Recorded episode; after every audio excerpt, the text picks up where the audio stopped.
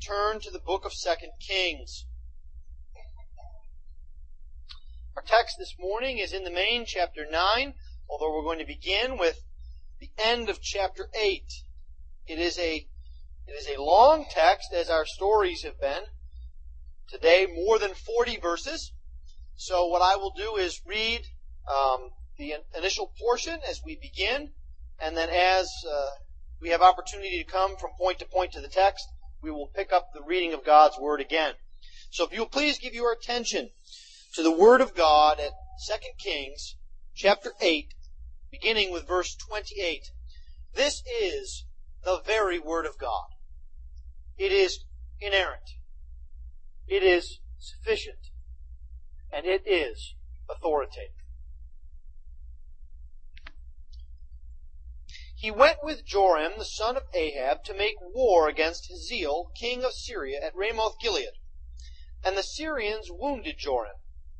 And King Joram returned to be healed in Jezreel of the wounds that the Syrians had given to him at Ramah, when he fought against Hazael, king of Syria.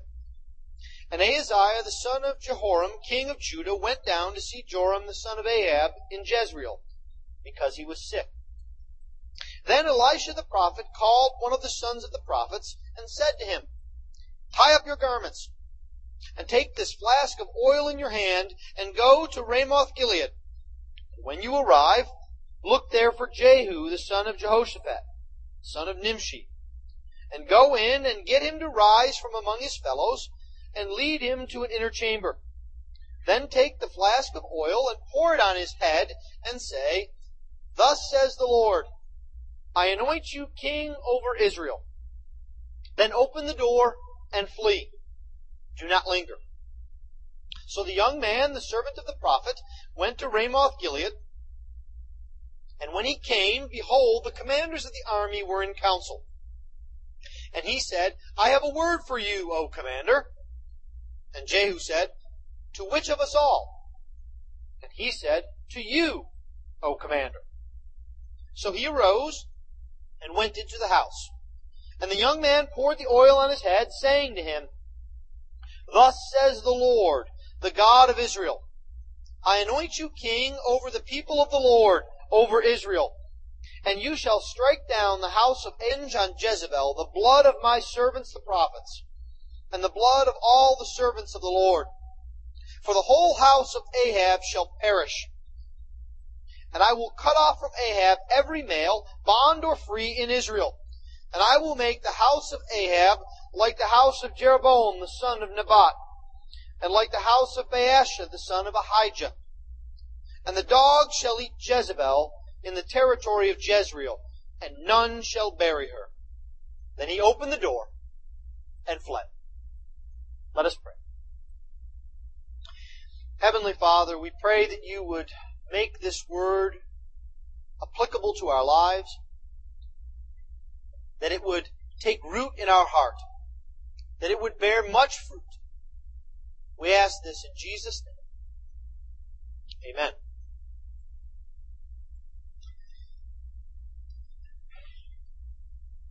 As you may know about me, one thing is that I like just most about everything that has to do with food. I will even watch cooking shows on television. Not because I'm interested in how things are made particularly, but because I like to look at the food and think about eating it, especially when it's good food being made. And one show that I watch, and the food is so good in it that even the kids will watch it with me, is a show on Food Network called Throwdown with Bobby Flay. And the story is that it's this sort of jack of all trades master chef, and he goes and he finds the person who makes the best wedding cake in America, and he challenges her to a wedding cake bake off. And then he goes and finds the best barbecue in America, and he challenges them to a barbecue cook-off.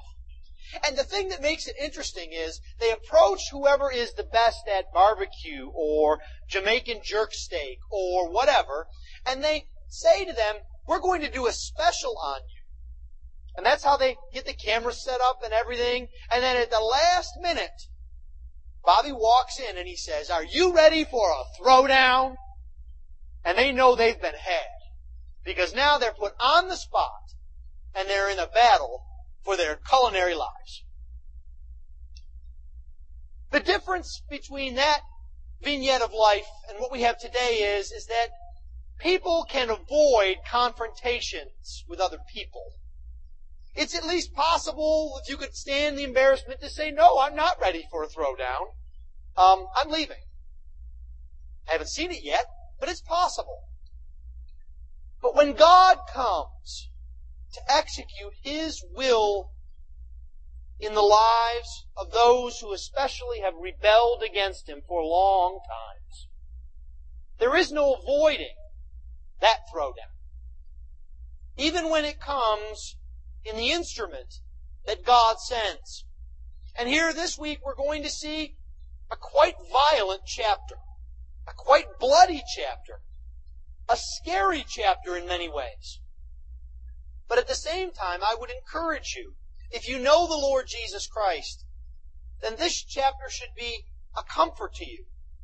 To know that in the battles of life, God is on your side. So let us then take a look and see what chapter 9 holds for us. The first thing that we will see is the word coming. The word as it comes. And then we will look and see how the tension builds in this story. The word comes and then the tension builds. And then the axe falls. The word comes, the tension builds, and then the axe falls. Our text begins, as we've said, here at the end of chapter 8. You may recall last week we looked a bit into the story of Jehoram, who's also called Joram in this chapter. See, even ancient Bible writers, historians, try to avoid confusion. There's a Jehoram of Judah, and there's a Jehoram of Israel. And when they mention the Jehoram of Judah, they say, well, you know, Jehoram in Israel is also called Joram. Unless you think that the Bible is wrong, turn to your right or left and you'll see someone who's a Daniel, who's also Dan, a John, who's also Jack, or a Robert, who's also Bobby. So, that doesn't bother us with our names. It shouldn't bother us here. So, Joram, king of Israel, and Ahaziah, king of Judah, are come together at Jezreel. Circumstances have brought uh, them here. Circumstances have brought them here in, by way of a war and a battle. They are out fighting Hazael. You may recall last week Elisha anointed Hazael king over Syria and wept because he knew the harm that would come to Israel through Hazael. Well, we're starting to see that take place. Judgment is already coming down the pike the kingdom of Israel and Joram and Ahaziah are looking and they see the light at the end of the tunnel, and it is an oncoming train. Hazael is coming against them with his army, and Joram is wounded. And so he goes back to Jezreel to recuperate. To picture where we are, Ramoth Gilead is across Jordan. It's about in the center of where Israel is, but way to the east, and Jezreel is a good distance to the west, in Israel proper. So Syria has come down to fight at Ramoth Gilead, and the king has gone back to the back line to be healed. And his good buddy, king of one year, Ahaziah, his kinfolk now, now that Athaliah, daughter of Ahab, is queen in Judah, comes down to give him comfort and to see how he's doing. And so by pure coincidence, both of these kings are in the same spot at this same time. Well, they're in the same spot, but there's no coincidence here. You see, the house of Ahab has already started to see the rumblings of judgment that is coming down. The word is coming down on Israel, and it is coming inexplicably. It is coming down in a way in which is very difficult to understand. There's a coincidence at hand. Joram might wonder why he got wounded, or why he needed to convalesce. And why would he need to go back to a place to get healing? You may wonder why he picks Jezreel. Does anyone Remember the town of Jezreel?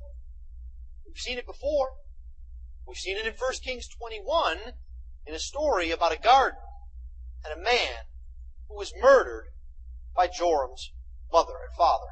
So it just so happens that all of these things come to place. Great events are at foot. There is war out in the land. So both big and small, all things are pointing toward a showdown at Jezreel. Elisha is now taking upon himself the task of judgment. These two men are gathered, and Elisha takes upon himself the opportunity to say to his servant, Go and go find Jehu. Anoint him to be king over Israel. This is the second time that he will see someone anointed. You may recall this is the finishing of the work of Elijah. Some of you remembered that when we talked about Hazael last week. That in 1 Kings chapter 19, Elijah, not Elisha, was told to anoint Hazael, Jehu, and Elisha, and that they would be the instruments of God's judgment against Ahab and Israel. This is now coming to fruition. From 2 Kings chapter 2 through 2 Kings chapter 7, God has been very patient with Israel. Elisha has been a source of grace and mercy to them. But now, he is finishing off judgment. There's a lesson in this for us, even though we're not kings of Israel. The lesson is, we ought not to presume upon God's grace.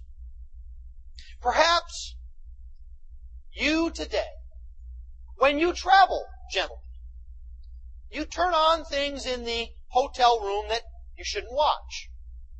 Or perhaps your internet history is filled with items that should not be there. But six months, a year, two years have gone by, nothing's happened, there's no badness that's come from that, no conflict.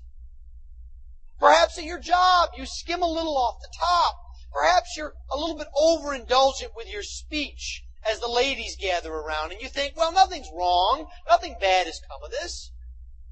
You see, this lesson here today starts by telling us not to abuse God's patience. You see, kids, just because you've gotten away with something and mom and dad haven't seen it for a week or a month, doesn't mean that's the way it's going to always remain so. You see, it is not a wise thing to presume upon the patience of God. So in the midst of this word coming down from the servant of Elisha, it comes inexplicably in ways of coincidence, in ways that are difficult to understand. But it also comes inexorably. It comes without halt. There is no stopping the word of God. This servant comes down to Jehu, and it's likely not the first time that he's seen the commanders in the army. He has a bit of a reputation. As a matter of fact, we'll see later, Jehu tries to play off on that. Says, hey, you know this guy. He's not right in the head. He's been down there before. And, you know, it doesn't surprise us that to commanders of an army, of a nation that's been led by Baal worshippers, a prophet of God would be seen as a little bit off. Maybe that describes the way people look at you at the office. You're a little bit off because you do this praying thing at lunch. Or because you talk about what you've done at Bible study.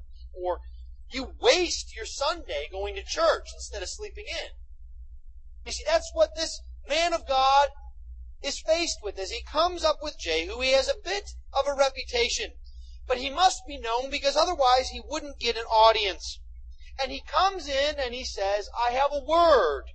And we go through this biblical pattern of, I guess technically you would call it the drill down. He says, I've come here for a word. Well, to who? To the commanders. Well, to which one of the commanders? Well, to you, Jehu. Let's go out in the back room and talk about it. Reminds us a little bit of what happened with Achan, doesn't it? When he was to be punished, they pulled aside the clan, and then they pulled aside the family, and then they pulled aside Achan, drilling down because God knows exactly who he wants in this situation. And so the servant of God, acting on Elisha's behalf, pulls aside Jehu and follows the orders of his master. And he anoints Jehu as king over Israel. This, the way this is done, should awaken biblical echoes in you. Do you remember another king that was anointed and said, Oh no, not me. I shouldn't do that.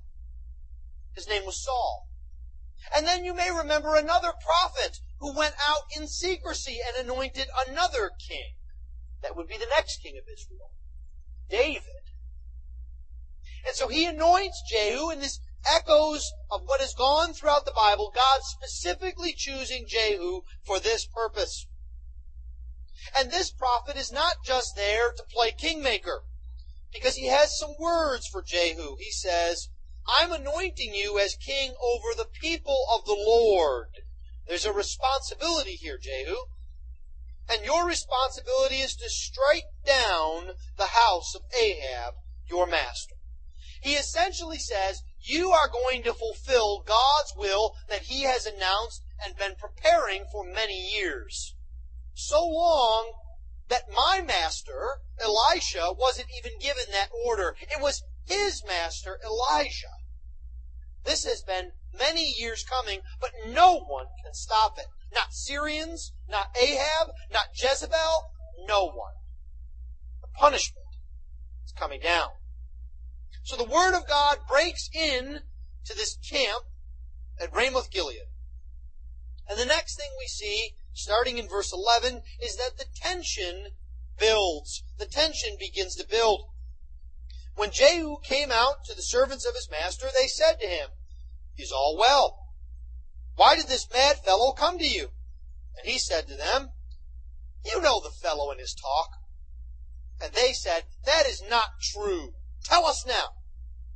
And he said, Thus and so he spoke to me, saying, Thus says the Lord, I anoint you king over Israel. Then in haste every man of them took his garment and put it under him on the bare steps, and they blew the trumpet and proclaimed, Jehu is king. The tension begins to build here. The tension builds as we see God drives history. You see, it is very common for us, especially in Presbyterian circles, to talk about God as the one who is in control of history. Isn't that true? But you see, our text here tells us something more than that. It's not just that God is in control of history like a landowner putting up fences to keep wind or dirt or grass or hay in. No. God is driving history. He is in charge of where history is going. His sovereignty is not a passive one. He is in charge of exactly where he wants history to go. That's a comforting thought to the believer, isn't it? He's not just watching over, God is not just over us somewhere watching us. God has ordained all of the circumstances for the good and the comfort of his people. Now the catch there for us is, is that that is according to his definition of good, not ours. But God is in control of history. And so we see some familiar elements begin to crop up. The prophecy says that the house of Ahab will be made like the house of Jeroboam and like the house of Baasha, and that every male shall perish. The language here is very similar to the same way that God dealt with Jeroboam, with Baasha, and with Ahab. He's showing that politics really doesn't matter at all. If you think there's change that comes out of politics, you don't know God, or you don't know politics. Because it's God who is directing things. He takes dynasties, one after the other here in Israel, and he dumps them on the trash heap. Everything is according to his relationship with his people. This is how God works. And you notice here that the emphasis is God's. It is told to Jehu that he will strike down. You will, verse 7, strike down the house of Ahab your master. Jehu will do this in the context of God's action. Jehu will do this because I may avenge, says the Lord, and I will cut off, says the Lord, and I will make. It's God who is directly in charge. He is not waiting for Jehu. He is intervening in the lives of his people. Especially comforting to us is the fact that God remembers what has happened to Naboth. The language that is used here is, is very similar to language that's used in another place in the Bible. You see, God says that I have seen, I have seen what has gone on. And it's just like the language in Exodus chapter 3 verse 7 where God sees the suffering of his people and he comes down to rescue them, to redeem them. God is driving this history and he is in control. And Jehu doesn't like it one bit. Because at first he tries to shrug it off. He says, oh, that guy's crazy. Now, I want you to imagine putting yourself a bit into Jehu's shoes. Someone walks up to you and says, by the way, you are to be president of your company tomorrow. You call all the shots. You get the big paycheck. You're in charge. By the way, gotta run. And he's gone. What would you do? Well, I'm guessing the it would not be the first thing that you would do would be to run into the corner office and tell the boss to get out of your desk. Because you're in charge now. Well, who put you in charge? Well, you know the crazy guy. The guy we used to make fun of. Where is he? Well, he took off. But he put me in charge. So get out. You see, he's trying to downplay it here. He's trying to make sure that he's in control. He doesn't want to let things get out of hand. And so he says, well, you know this guy, he's a nut. He didn't really do anything. And they look at him. Now, again, you have to picture what's going on in your mind's eye. He's saying, this guy didn't do anything. Drip. Drip. Drip comes the oil. And in this small room, the guys are like, wow, that is some fragrant oil. I mean, you can't be within 15 feet of Jehu and not know he was just anointed.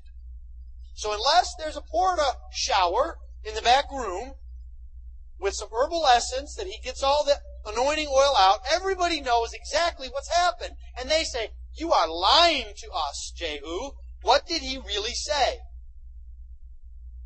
So Jehu pauses and he says, well, he told me that I'm king over Israel. And you can almost imagine he's maybe cringing. He thinks someone else is going to, why should you be king? I should be king. No, he should be king.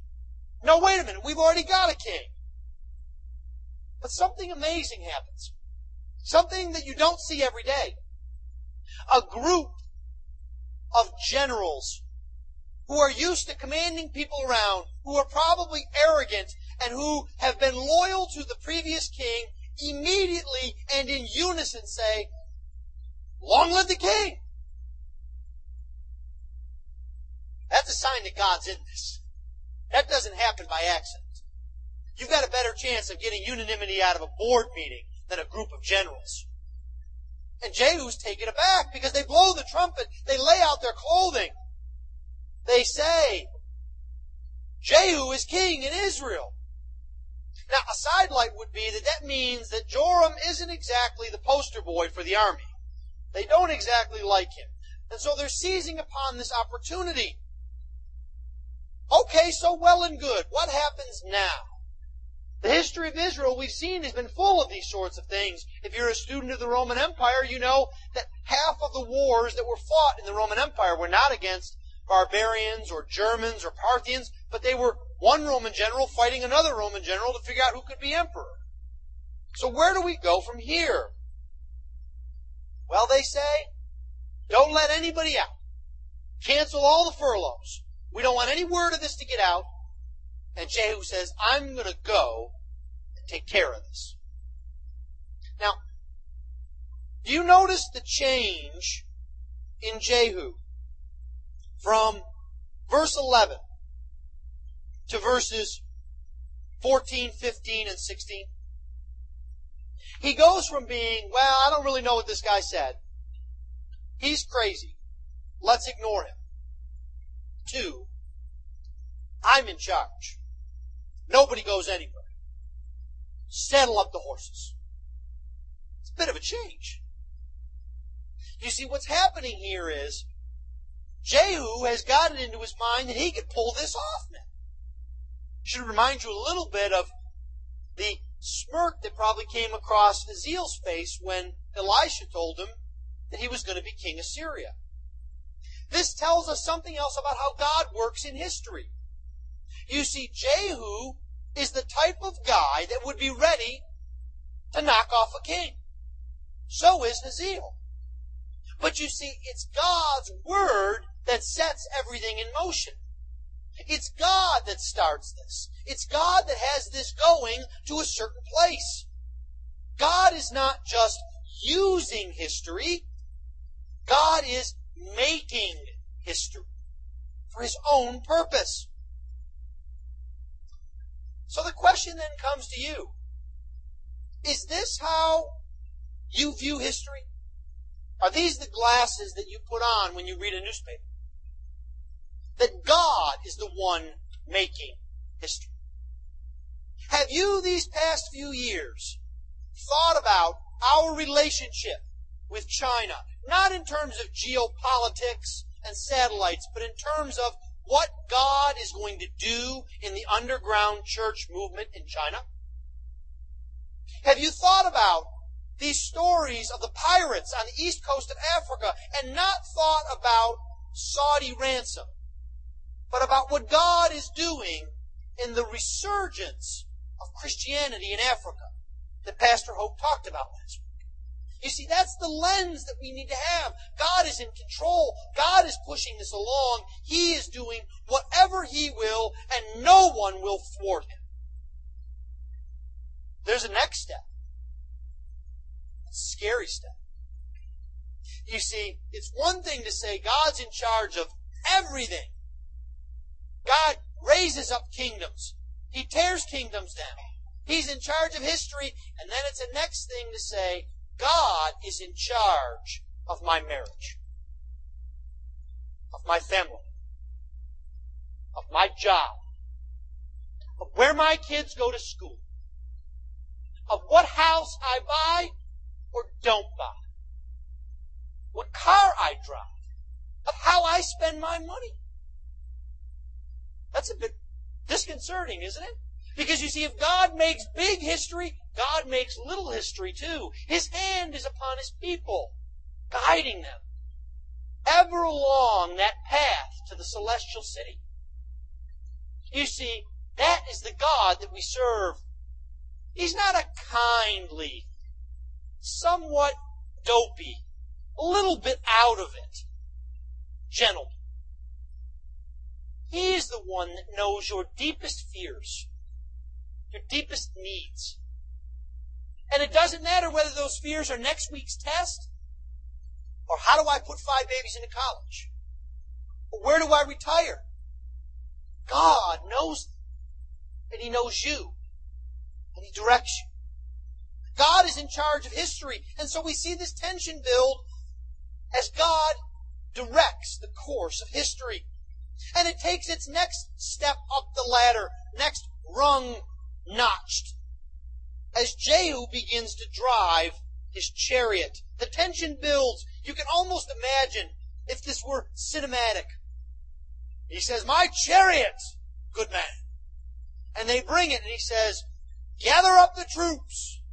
We're riding out. It's almost like one of those posses that goes out in a Wild West movie and a cloud of dust kicks up. So much so that they're driving the, I don't know, 40 or 50 miles from Ramoth Gilead to Jezreel. And then there's the watchman. He's up on the tower. You can imagine, Jezreel watch duty is not exactly very exciting. It's kind of like, well, maybe lighthouse duty in Nebraska. Not much happens. This is in the center of Israel. You know, the battle is way off there, but, you know, he's been trained, he's been told that, you know, one if by land, two if by sea, you know, this is the sound, the early warning test. You know, it's those emergency test systems that come up on your TV screen and all they do is annoy you because you know they're always false. And he looks out. He says, hey, there's a little t- cloud of dust out. Wait a minute. That cloud's getting bigger. Hey, Joe, there's a, there's a huge cloud of dust coming down the road there. What do you think it could be?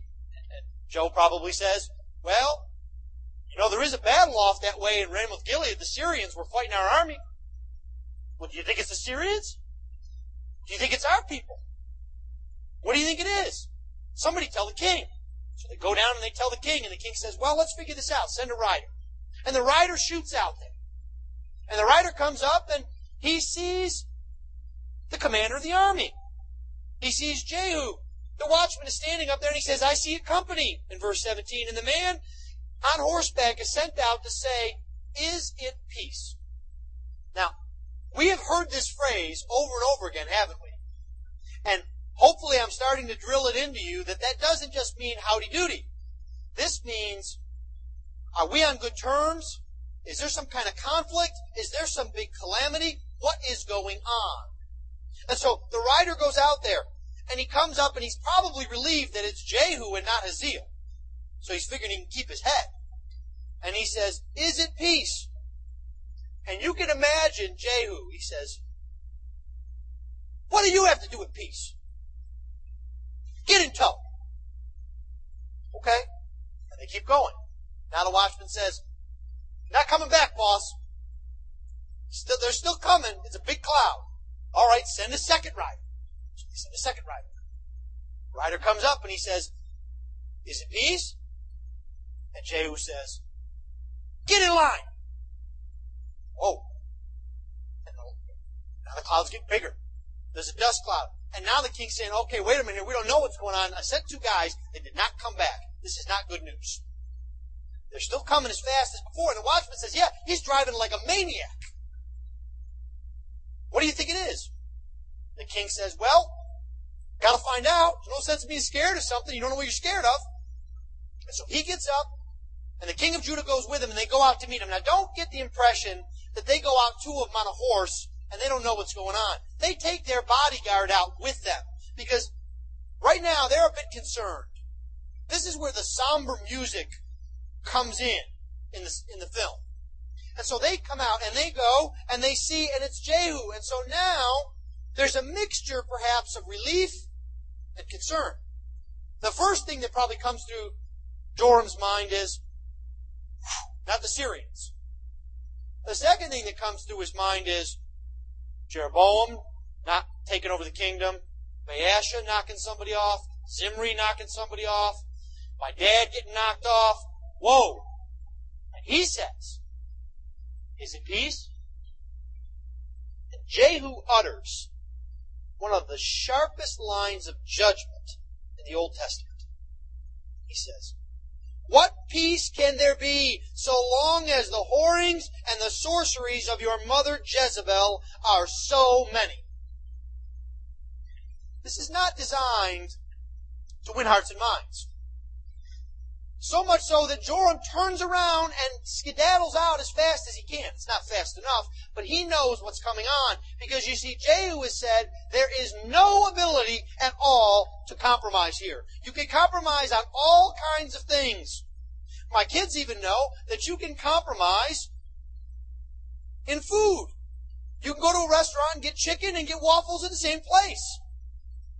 You can go and get kibbles and bits for your dog, but you know what you can't do? You cannot have compromise between God and Baal. And so Joram knows his number is up, and he rides off, and Jehu draws his bow as hard as he can. And it's almost deja vu. Just like Ahab gets stuck by an arrow. His son gets stuck by an arrow. You know, if we think about this, it shouldn't surprise us. You see, the safest place to be in the world is in the will of God. You said that to yourself? Perhaps you've had to live it. Maybe, you know, we've talked about this as we send sons off to Iraq or to Afghanistan or to South America. And I know many of you have said, well, the safest place for them to be is in the will of God. And the most dangerous place to be is outside the will of God. Because even if you're the king, and even if you're in the rear, and even if you have a bodyguard, you are not safe from the judgment of God. He finds you. You can put up all kinds of pretense. You can have everybody love you. You can say how much you read the Bible. Talk about how much you pray. But if it isn't a reality in your life, if you do not know the Lord Jesus Christ, that will not protect you from judgment.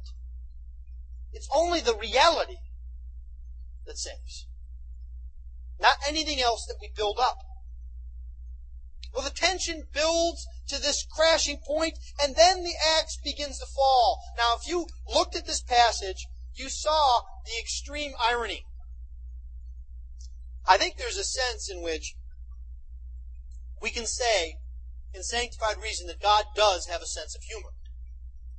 Because exactly where Joram and Jehu meet is a piece of land owned by a man, formerly, named Naboth. It's not lost on Jehu. Because as Joram falls down to his death, he looks out and he says to his friend, he says, you know, really, this has been coming for a long time. He says, take him and dump him on the land of Naboth. Throw him on the plot of ground in accordance with the word of the Lord. Because he says to his friend Bidku, or excuse me, Bidkar, he says, do you remember when we were in Ahab's army? When we were lieutenants, young bucks? And do you remember when that mad prophet came out and told Ahab that God was going to take vengeance on him for the death of Naboth? He says, We've just seen this. This has been a long time coming. There's no escape. There's not even any escape for Ahaziah. He just has the misfortune to be in the wrong place at the wrong time. But it's not really a misfortune, and it's not a place and time. Because you see, he is Ahabish, isn't he? He's married into that family. We saw that last week. He runs his kingdom like an Ahabite. And you see, God's punishment sweeps him up in it as well. So God takes a certain irony in seeing that his vengeance for the death of Naboth and the death of all of the prophets that happened under Ahab is atoned for. But Jehu's not done. He gets back on and he rides. And now word has gone through Jezreel. Someone's come up to the Queen Mother and said, doesn't look so good. Big cloud of dust. Two watchmen went out. King went out. And he's dead. I don't know what we're going to do. And Jezebel does something very interesting. She goes, and she goes to get her cover girl cassette case. She dolls herself up to the nines. So much so that the description is really of what a prostitute would look like. Over makeup. You can almost imagine this. Now imagine, you know, an elderly-ish woman trying to look like she's 25, putting on all this makeup. Now, but we lose the emphasis here, if we think she is trying to, you know, say to Jehu, come up and see me, big boy, maybe I could be the queen. No, she's not trying to be his girlfriend. Because the first words out of her mouth are this. this these are not designed to win hearts and minds or influence people either. She lifts her face out of the window and she says, Is it peace, you Zimri, murderer of your master? That's not exactly how you doing, big boy. What's she doing here? You see, what she's doing is she has made a decision in her mind that she's a queen. She's going to go out like a queen. with a bang. You think I, I think we do ourselves a disservice if we think that those who don't know the Lord aren't capable of courage, aren't capable of ignoring what's around them, aren't capable of a flashy end. They are. Courage in the face of adversity doesn't save you. Flash and bang doesn't save you. Again, we have another example of someone who doesn't have a relationship with the Lord because she's basically said, well, you're just like this other seven day wonder. You remember Zimri? He killed his master. Look it up in the books. Seven days was how long he was king.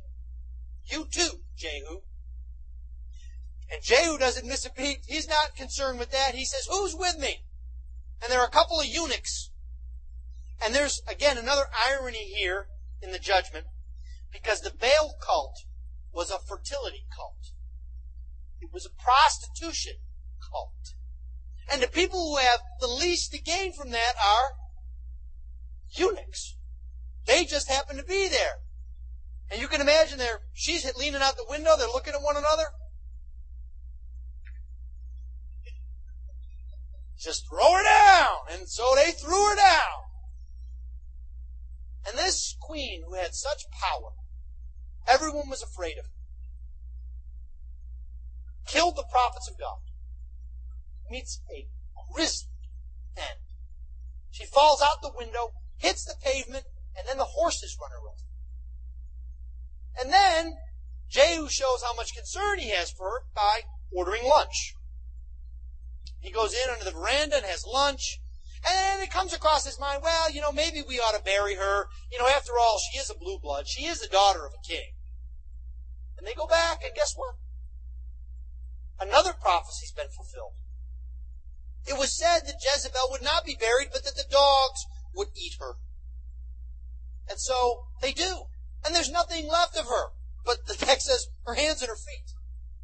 It's a grisly end. Don't lose sight of one other thing.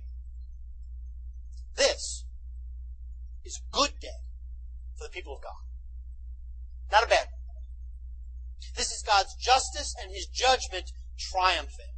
This is God protecting His people, His weak ones that have suffered. You see, when God chooses to judge the wicked, we shouldn't judge God for that. We should rejoice that His justice is seen. You know, up until that point, there is a little saying that I would have that Saul slash Paul is always to be preferred to Herod. You know what happened to the enemy of God, Saul? He became Paul. And the enemy of God, Herod, was eaten by worms. But God will choose who will be the Sauls, who will be the Pauls.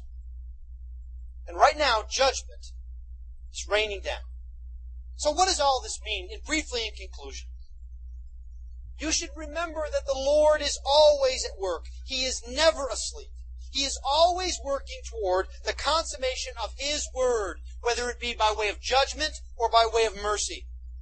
And it doesn't just come about or happen to, to happen.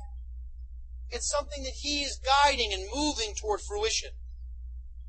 That should be a fearful thing to anyone who does not know the Lord Jesus Christ. The end is fixed. There is no skirting it. There's no forgetfulness. There's no extension. But at the same time, it should be great comfort to those who are found in Christ Jesus. That God is in control, that He is working all things together, and that His judgment upon sin and wickedness is the vindication of His people and His church. Let us Heavenly Father, we thank you that you have indeed shown yourself mighty, powerful. We pray, Lord, that you would give us the wisdom to show your mercy, but to also acknowledge that when your judgment comes, that you are sovereign. We ask this in the name of the Lord Jesus Christ, the one who bore your judgment that we might receive your mercy. In Jesus' name we pray. Amen.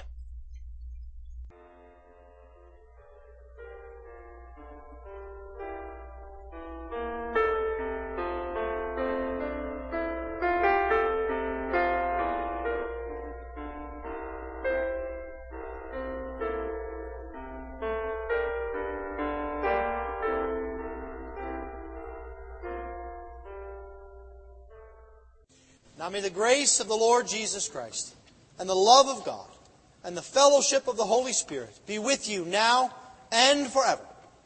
Amen.